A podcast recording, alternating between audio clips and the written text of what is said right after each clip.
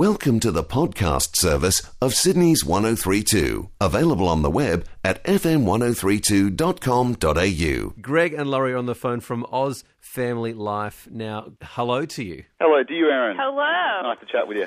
How long have you been married, first up? Mate, been married 16 glorious years. Now, that's good for the male to know that straight up. Oh, I'm I impressed. know. It's practice. I've learnt the hard way. Good work. Now, Laurie, when and when did you get married? Okay, well, we actually um, met in graduate school, um, getting our master's in psychology in Virginia Beach, and so we literally met in class, counseling each other, and then we dated for six whole months, and got engaged for three whole months, and then got married. True to form, your typical Christian uni experience. Yeah. There you have it. Now, Greg, why do you reckon that marriage is so important?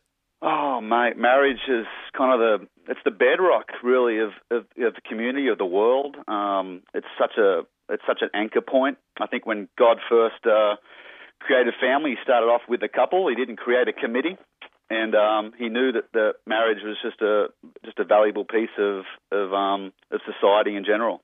hmm What do you think, Laurie?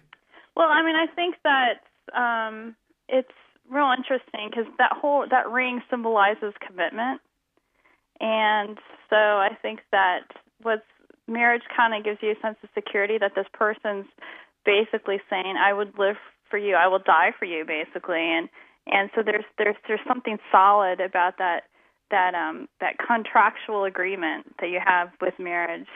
Um and also of course the companionship too. I mean i think that you know marriage softens the edges of of life. There's so many love songs about finding the true love and it's so nice to know that you've got someone there that you can grow old with that you can go through hard times together that you've got someone to come home to and i think deep down inside most people want that kind of deep companionship And that's why I only waited about six months to propose to this woman. Aaron. yeah. Laurie, what do you reckon are the keys to a strong, loving marriage? Glad you asked. Basically, um, one big key is um, becoming one versus isolating from each other. Um, I know in the Bible it talks about um, how a man should leave his parents and cleave to his wife, leave and cleave. So if you could make your marriage relationship number one priority and uh, realize that that is your priority even beyond your own family of origin. And then also, and that physically, obviously, um, it's realizing that um, a sexual relationship is actually very important. And um, spiritually, it's great to kind of get into the habit of um, reading the Bible and kind of growing together as a couple. And then just emotionally, mentally, I kind of look at people as three parts, you know, physical, emotional, and spiritual. Um, emotionally, it's really good to learn how to resolve conflict and tell the truth in love. Some people are great truth tellers, but not great lovers, and some people are great lovers, but don't tell the people what they're really feeling. And to have fun together. I mean, I think it's great for young couples to be able to start getting in the practice of having date night and um, to continue that because it's no good just doing everything that's good for you but not having a good time together and having those recreational needs met. Aaron, I couldn't agree with Laurie more on, on the whole companionship factor, mate. I used to be a psychologist within a prison situation, and I used to see the effects of just isolation and inmates just craving kind of social contact, and and uh, just that's what I think marriage just offers up in such a beautiful way is just being able to have that companionship. So have fun together, you know, just it, it really needs to be your best mate, and, and uh, recreational companionship, I, I believe, is just so critical. Conflicts do happen. How do you resolve conflicts?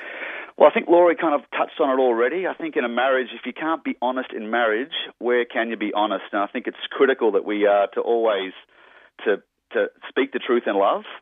And but when we do speak the truth, approach the confrontation carefully. You know, like Laurie said, you know, um, some of us are great truth tellers, but we don't really communicate in the most loving of manner, you know, and um, yeah, we, we can tend to fall into the prosecution role. So it's really critical um, to do that. And the other piece I think is so valuable in terms of resolving conflict is got to be the. Uh, um, it's been said that marriage is the union of two great forgivers.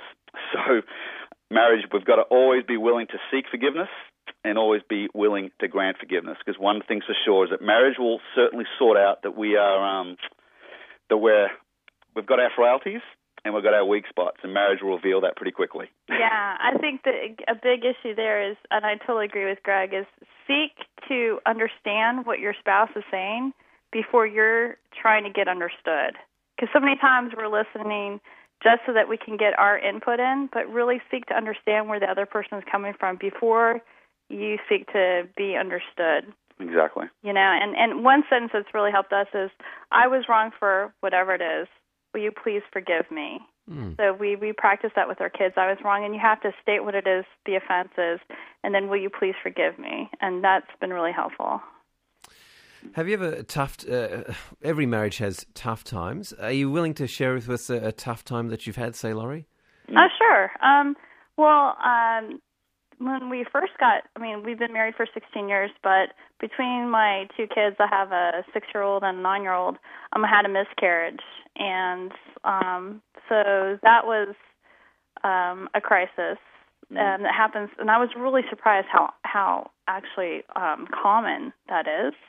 So that was a tough go, and and then the death of my father was really hard. I had to leave with my two-year-old and um, arrange a funeral, and I was like in my 20s. I didn't even know what I was doing. So that that was stressful, but Greg was really there, and that's where marriage is great. And when you go through life, has got difficulties anyway, but you know, to have someone there to kind of lean on is good. But the happy crisis would be taking the only two grandchildren my mother has and and from America and moving to Australia where Greg's family is. Mm. And that could be incredibly tense. Like a relationship is kind of like a hammock and life just throws more and more weight on your hammock mm. and you just hope by the grace of God that your hammock doesn't break.